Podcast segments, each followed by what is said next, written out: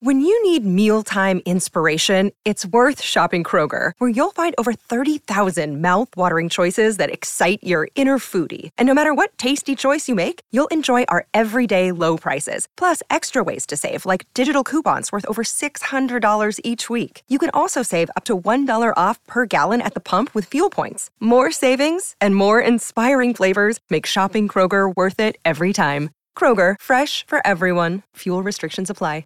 Another day is here, and you're ready for it. What to wear? Check. Breakfast, lunch, and dinner? Check. Planning for what's next and how to save for it? That's where Bank of America can help. For your financial to-dos, Bank of America has experts ready to help get you closer to your goals. Get started at one of our local financial centers or 24-7 in our mobile banking app. Find a location near you at bankofamerica.com slash talk to us. What would you like the power to do? Mobile banking requires downloading the app and is only available for select devices. Message and data rates may apply. Bank of America and a member FDIC. This is a crowd podcast. We didn't start the fire. The only podcast started by me, Billy Joel.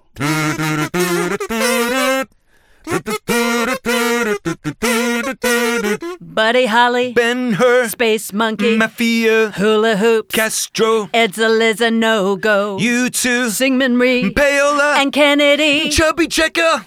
Let's do the twist, Katie. Check that checker checker. Hello and welcome to episode 79 of We Didn't Start the Fire, the podcast that explores post war history and all the reasons why the world is like it is today, all done through the lyrics of a number one smash hit from the legend that is Billy Joel. I am Tom Fordyce. I'm Katie Puckrick. Katie, are we ready for the next instalment in our beautiful adventure? Oh, I have been lubing up my waist. I've been enjoying the waist whittling sensation that is a dance style called the twist because today's episode is about the musician Chubby Checker. Katie, your first exposure, please, to Checker and his works. I was probably about 12 years old. I was in elementary school uh, in Virginia. And the teacher thought, here's a bunch of jumping beans. We need to get them all calmed down and get them settled. And what better way to do it than to plunge into a little bit of physical exercise. And so what she did was she put on the platter that mattered, which was Chubby Checker's Limbo Rock. Oh. Yeah, so he's famous for the twist, but then Limbo Rock came on. It's a very catchy song, kind of a calypso thing. Jack be limbo, Jack be quick. Jack go under limbo stick. And so Jack did go under limbo stick. All very exciting. How about you? Any chubby related activities in your youth? so for me, it was a reissue of his biggest hit, Let's Do the Twist, which was done with the Fat Boys. Came out in 1988 when I would have been 13 or 14, 13. And it was uh, definitely a top 10 hit because it came on the compilation I got that Christmas for my birthday, which was Now That's What I Call Music 7. Now that's what I call music, Katie. Don't look at me blank face. Was an extremely long running music compilation. I got it on a double cassette. So it was. It's a bit of a butchery of a version. The Fat Boys are like a sort of overweight poor man's Beastie Boys rip-off.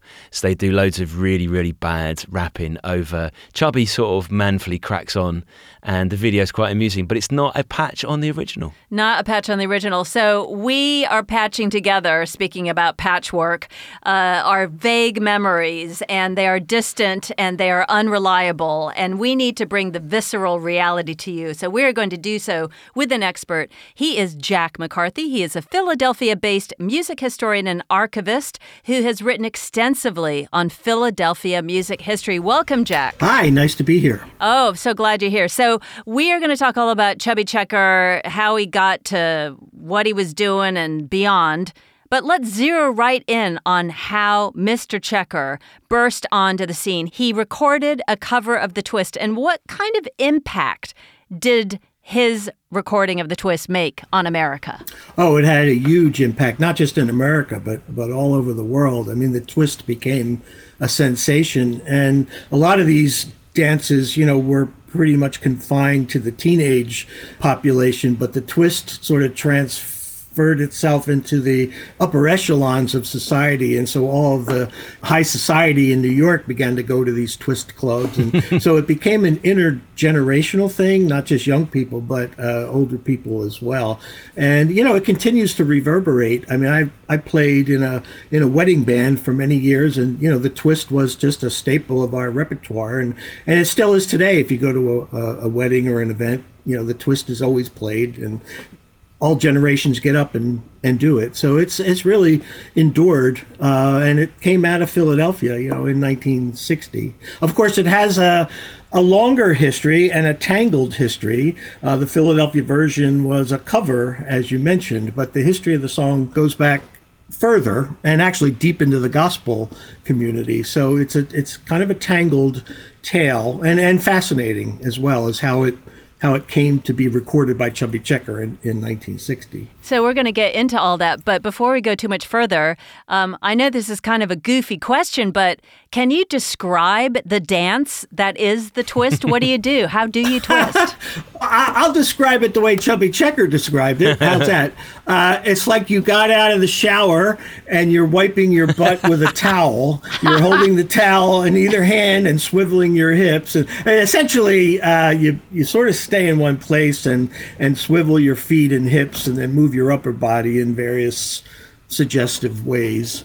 But the interesting thing is, it is the dance that initiated the whole practice of, of couples not dancing touching. Ah. Yeah. You know, prior to that, you know, the the jitterbug and the Lindy Hop and all these other dances, it was couples, you know, in touching.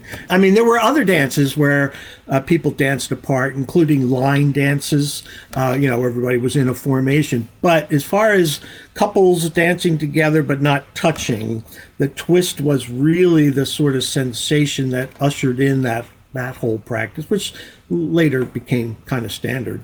Okay, and if this makes sense, Jack, what comes first, the song The Twist or the dance The Twist? So, does the song The Twist reflect an existing dance that's going on, or does it launch the dance? That's a bit of the mystery in the Tangled Tale. There are these reports, and uh, as with many of these dances, they originate in the African American community before they become, you know, widespread in the general population. But there are reports of of African American dances that, uh, and going back to even the 19th century, that were you know kind of sensuous and suggestive with swiveling your hips in a in a provocative way, and it appears that that kind of dancing has always been there.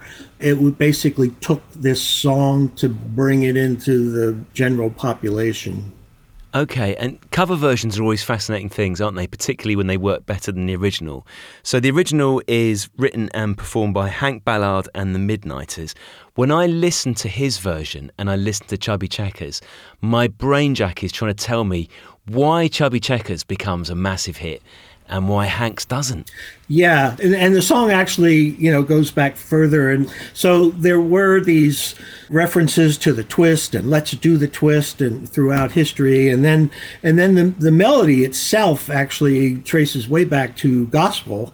Some gospel groups were using it, and a group called the Sensational Nightingales began formulating this song called the twist but they were a gospel group and they were uh, their music was sacred music and they felt that this song was not appropriate for you know for their repertoire. So they offered it they began offering it around and um, hank ballard and his guitarist cal green took the song from these members of the gospel group and then they refashioned it. It becomes a, a, a bit of a hit a minor hit and it's kind of climbing the charts and then the sort of music moguls in Philadelphia decide that they need a more sanitized version to appeal to the broad audience.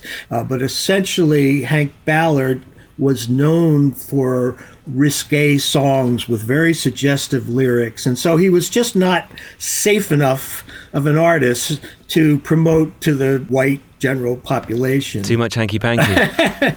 So anyway, the the music moguls in Philadelphia, who were had, had been very successful putting out these teeny bopper dance songs, decided that they needed a, a slightly more sanitized version or a more acceptable artist to present this song. So they chose this 19 year old a uh, guy from South Philadelphia. He, he was African American, but he's light skinned and a little pudgy and very wholesome and very safe looking and kind of an adorable guy. And so they chose him to record the song. And with Dick Clark and American Bandstand as the sort of vehicle for disseminating it, it becomes a huge hit. Chubby Checker is this um, cut up at school. He's a great mimic. And I understand that he's carrying his class clown tendencies into his after school jobs. Is that right? Apparently, he would sing and make jokes and do imitations while he was plucking chickens.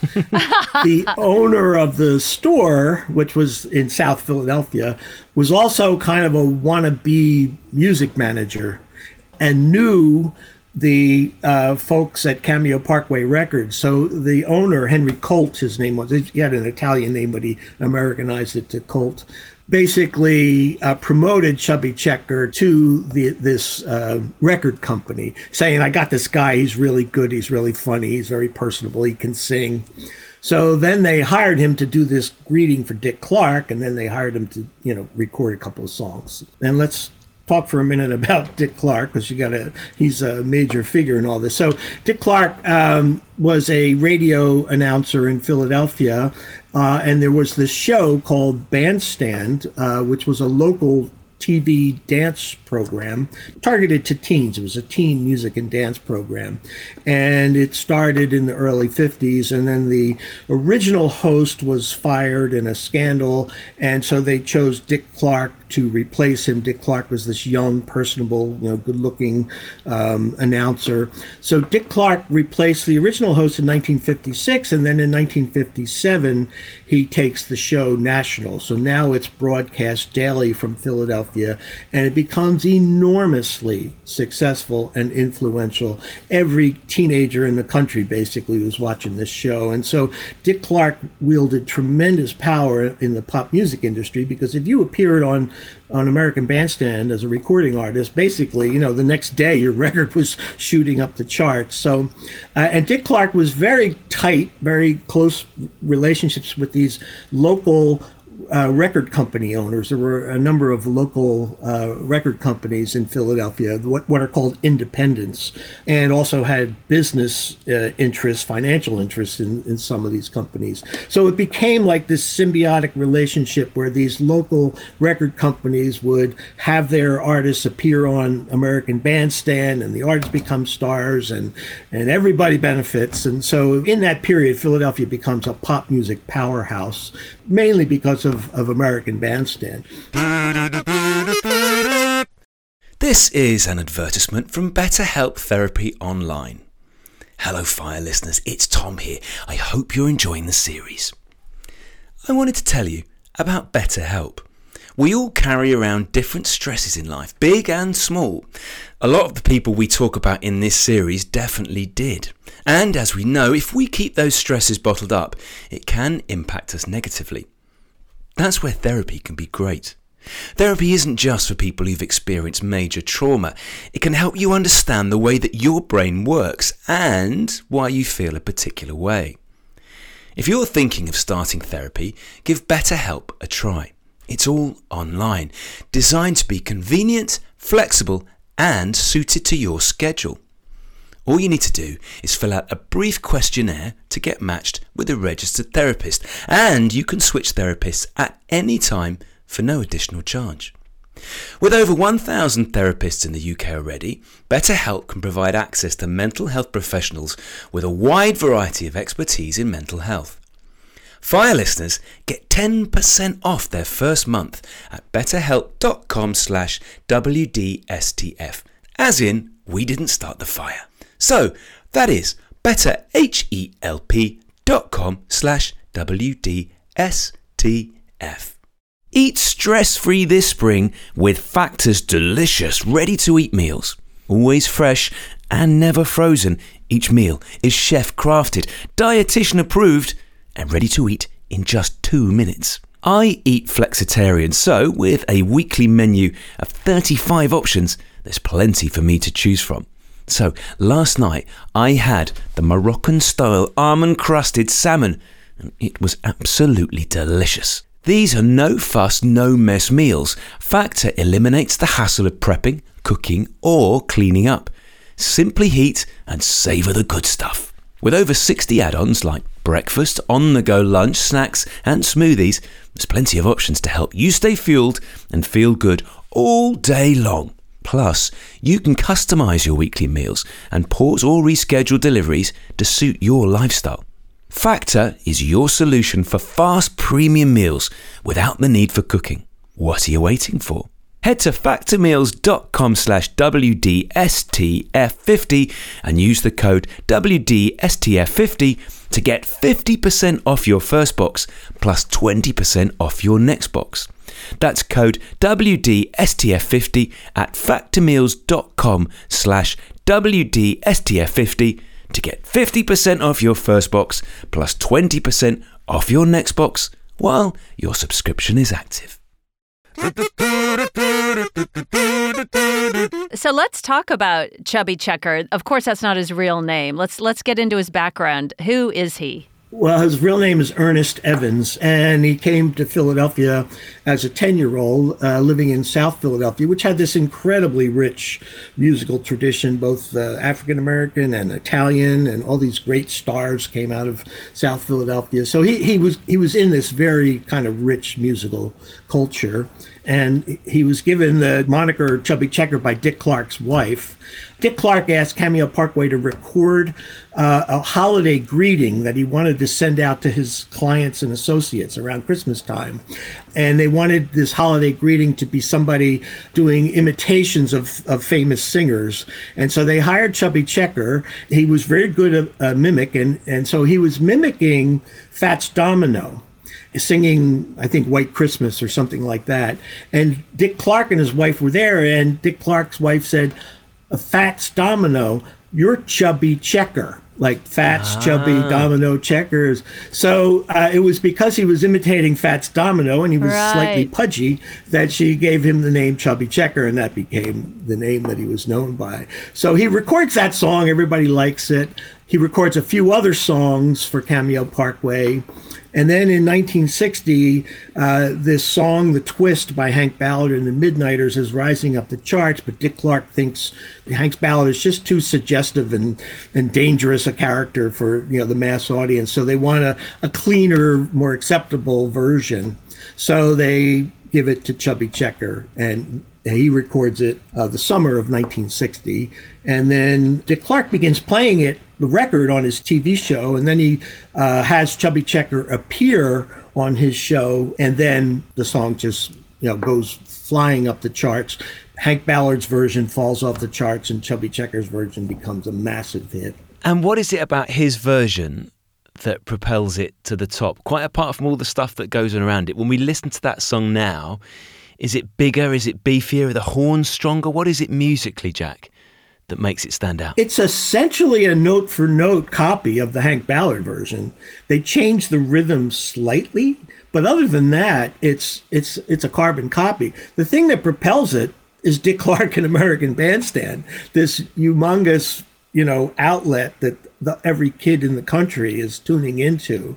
So it was really that. I don't think the Chubby Checkers version is in any way significantly different or characteristic from the other versions. It's just that it was promoted so heavily in, in um, I can see. Uh, so the way you're telling the story is that Dick Clark and the record company, like everybody wants a piece of Chubby. They're like, he is the vehicle that is going to make everybody's dreams come true, and we're going to start making some cash money. But what was Chubby Checker's perspective? Like, was did he have a drive to be famous? Did he have an idea about the musical genre that he wanted to explore, or did he just want to get the hell out of uh, chicken plucking? I do know that you know he was very ambitious and he and he he loved to entertain. He was a, a natural sort of ham. Dick Clark called him, you know, a, a ham, but a, in a good way. And I guess anybody would want to get another job from plucking chickens. but so, uh, but he was very amenable to I mean, they, they gave him after the twist. They gave him all kinds of follow up songs and a lot of really corny dreck. And apparently, he was very amenable to you know give, recording whatever they gave him to capitalize on the on his popularity. It is such a massive smash, this song, Jack. So by 1965, five years after it's released, it sold 15 million copies. Can you put that into context for us for in terms of other huge songs of the time? Ooh. A million seller is, is is just a huge hit. So something that sells 15 million. But the really interesting thing about the twist and, and Chubby Checker's version in particular is it it was number one two different times in 1960 and then it fell off the charts you know it just went through a regular cycle and then it comes back in late 1961 into early 1962 and it hits number one again uh, no song has ever done that still uh, except for holiday songs like White Christmas or something that they'll come back on the charts, you know, uh, during the holiday. But no other non-holiday song has ever been number one uh, on two different occasions. So it's just it's really unique um, in that regard.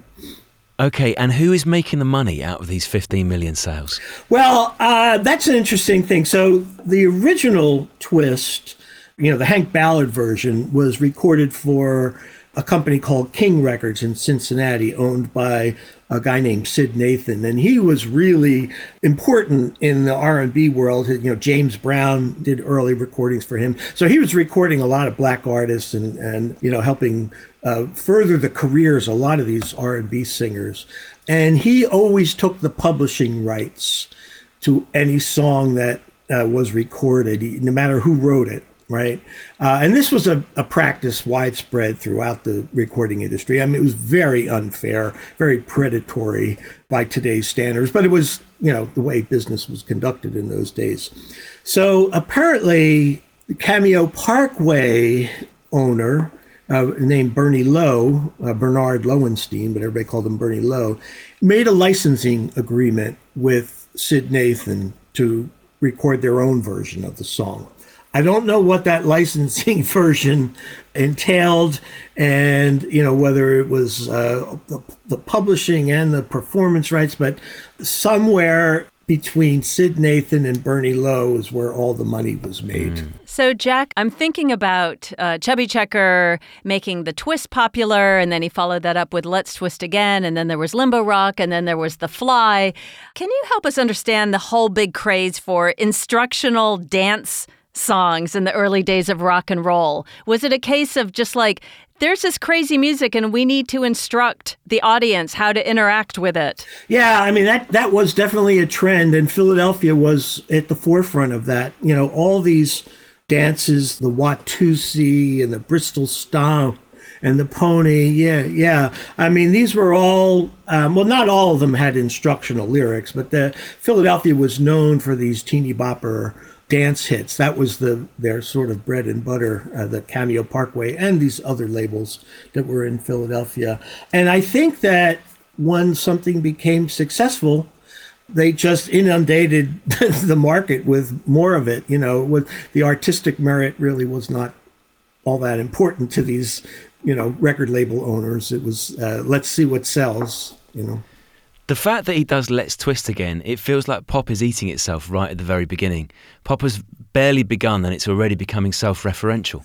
Yeah, well, I think that speaks to the point I just made. The people that were making the decisions on what to record and, you know, who to record it, they were driven by profit. And if there was going to be a market for a follow up song or a spin off song, then they were going to do it. And Cameo Parkway was kind of notorious for that. And, and Chubby Checker in particular was asked to do, you know, there was Slow Twistin' that he did with Dee Dee Sharp, who was another Cameo Parkway recording artist. She got very famous with the mashed potato. Okay. Mm-hmm. There was Let's Twist Again. There was another hit with Bobby Rydell, Teach Me How to Twist. And Bobby Rydell was another a Cameo Parkway artist who had a lot of big hits at that time. So it was, you know, I think a business decision. Let's see what sells. Let's see what generates profits. Katie, I'm a big fan of the foreign language versions that were oh, recorded oh, okay. to capitalise further. So Let's Twist Again goes to number eight in the US Billboard charts. It goes to number two in the UK. In Germany, it's a massive hit under the title Der Twist beginnt. Oh. Ja. Jawohl. Okay, and in Italy, it is Balliamo il twist. Ah, I'm And- a dancer. And in France, Johnny Hallyday, of course, who else, covers it, and his version is called Viens danser le twist. Oh, a la go go. So I understand, Jack, that uh, in whatever language you twist in, Chubby began to be quite frustrated with being hemmed in with his dance hit successes because, you know, he's a great singer and he looks good. So was he kind of uh, champing at the bit to do more beyond just instructional dance songs? he has long felt that he hasn't gotten the recognition he deserves artistically. For instance, he's he had a campaign to get inducted into the Rock and Roll Hall of Fame, which uh, you know they rebuff him all the time.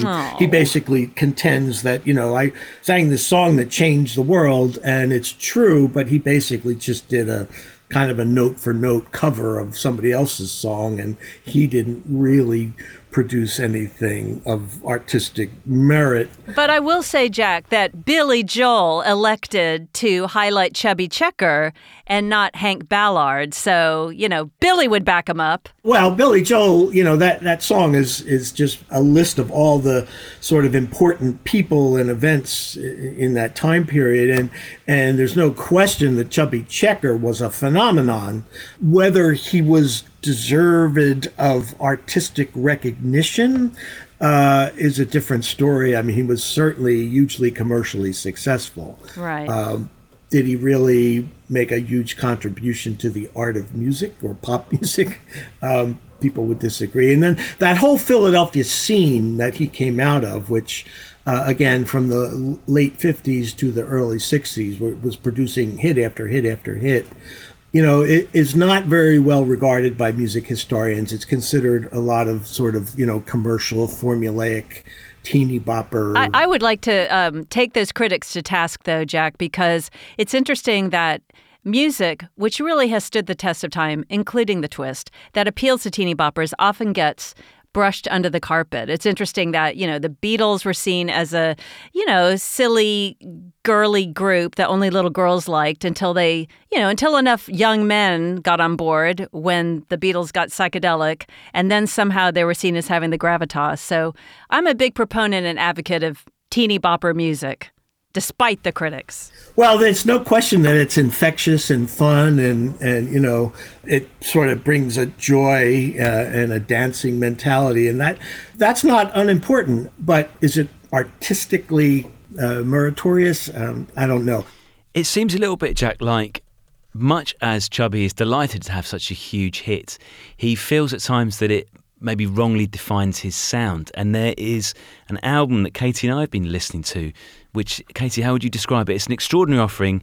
It's from the early 70s and Yes. it's Chubby meets psychedelia. Yeah, it's called Checkered with an exclamation point. So already it's exciting. It's completely self penned. So he's decided he's nobody's puppet and he's totally embracing the psychedelic rock sound. And a total standout track from the album is called Stoned in the Bathroom. and Tom and I were both listening to it. It's totally enjoyable. It's woozy, it's weird.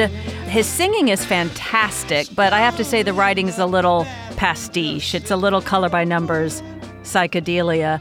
But it does seem like picking up on Tom's point that, you know, he tried earlier around 1964, he came up with a folk album. So I guess he detected which way the wind was blowing and he knew that the kitschy pop slop of the early Philadelphia sound perhaps was becoming passe. So he's trying to capitalize on whatever was coming up that was new, but it seemed like he could never get a toehold, could he? I mean, I've been researching Philadelphia music for years.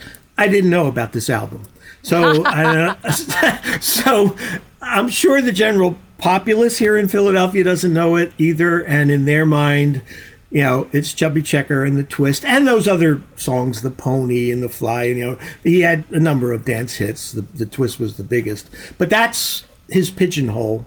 And I don't think anybody is going to consider him more broadly right, rightly or wrongly. I wonder, Jack, if his skill as a mimic, which is how he even came to the attention of Dick Clark and the record company, I wonder if his mimicry meant that he never developed a distinctive voice of his own.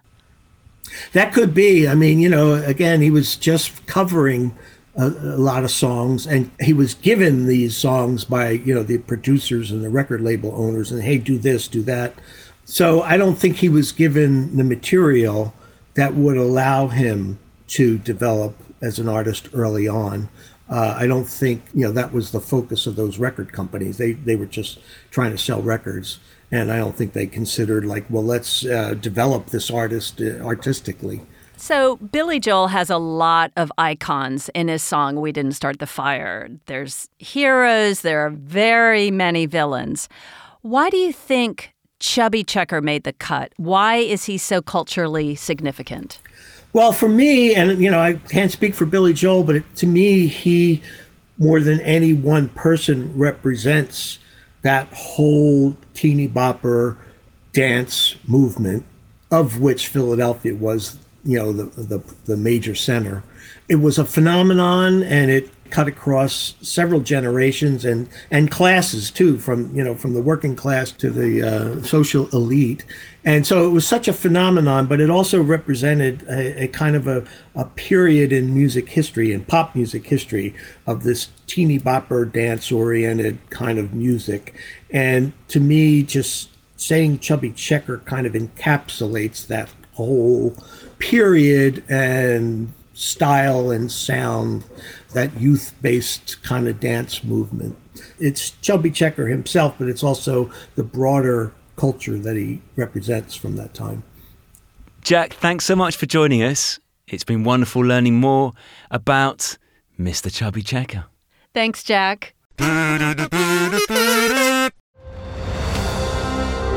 I'm Ken Harbaugh, host of Warriors in Their Own Words, a podcast that presents the unvarnished, unsanitized truth of what we have asked of those who defend this nation. As a country, we need these stories more than ever. Stories from Americans who have borne the battle, including 30 year old remastered interviews with veterans from World War I recounting their time in the trenches of Europe and with veterans from World War II, Korea, Vietnam, and from our most recent conflicts in Iraq, Afghanistan, and other battlefields Americans may never have heard of. Hear their stories by listening to Warriors in Their Own Words wherever you find podcasts. Hey, podcast listeners, I'm Paul Brandus introducing my podcast, Countdown to Dallas. It's a fascinating, in depth look at the seemingly unconnected events that led to the assassination of President John F. Kennedy. It's based on my book of the same title. In that book and in this podcast, I go all the way back to 1939 when Lee Harvey Oswald was born into a troubled and dysfunctional family. I'll follow his transient and often violent teenage years and young adulthood, painting a fuller picture of the man who would later become Kennedy's killer. I also take a look at events unfolding in that era, like Cuba and Vietnam, and I'll unpack the conspiracy theories too, not one of which has ever been conclusively proven. Subscribe to Countdown to Dallas at evergreenpodcasts.com or your favorite listening app October 31st. Katie, I think there's a way you can tell if a particular dance move cuts the mustard, and that's if it appears in one of those songs that lists all the dance moves. Yeah. You know, like, Yeah. um, do you love me? Do you love me? You can do the twist. You can Yeah. do the twist. And then Land of a Thousand Dances, Wilson Yes. Pickett. The listy songs. What about Rock Lobster, though? I don't even the B 52s Rock yeah. I don't know if they talk about it. They talk about other critters in there. Uh, speaking of critters, though, um, what we didn't cover this with Jack, but um, there was a penis-oriented lawsuit. Oh, really? Yes, uh, to do with Chubby Checker because a very enterprising uh, internet group came up with an app called Chubby Checker.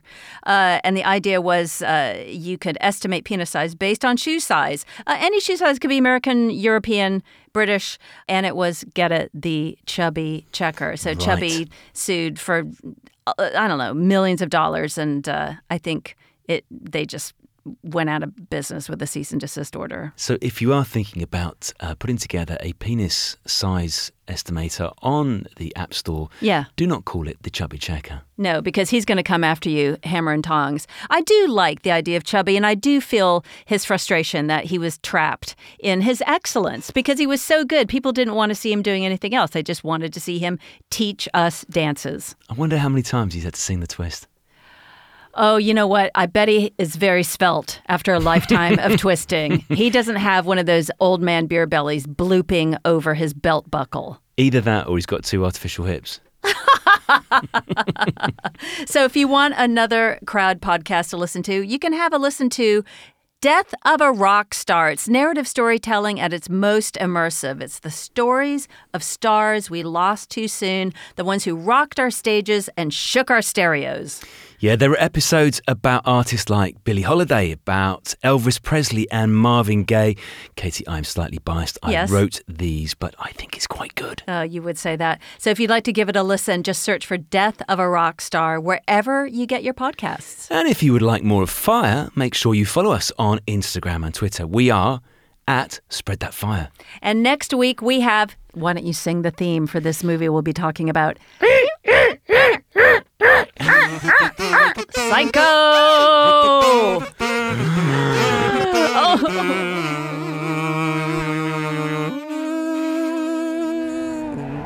Crowd Network. A place where you belong.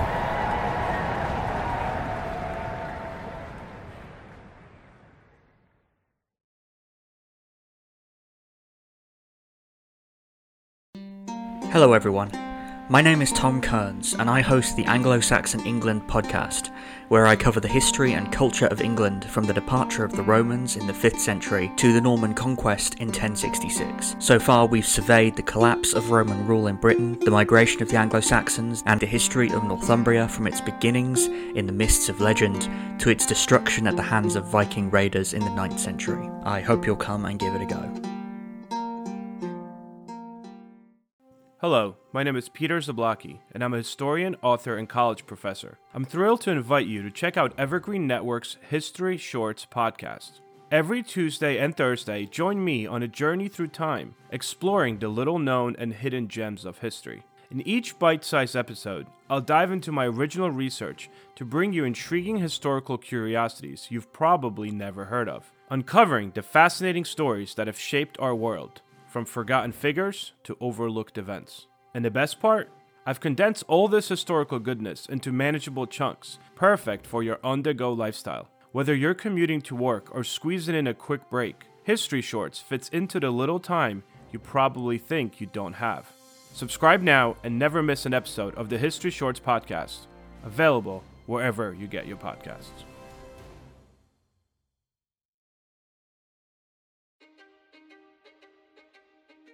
History is complicated.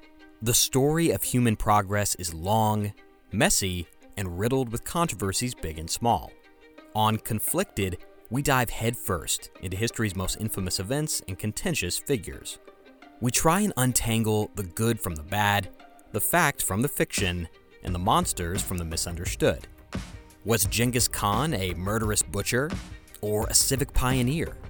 Did the Allied powers go too far in firebombing the German city of Dresden at the twilight of World War II?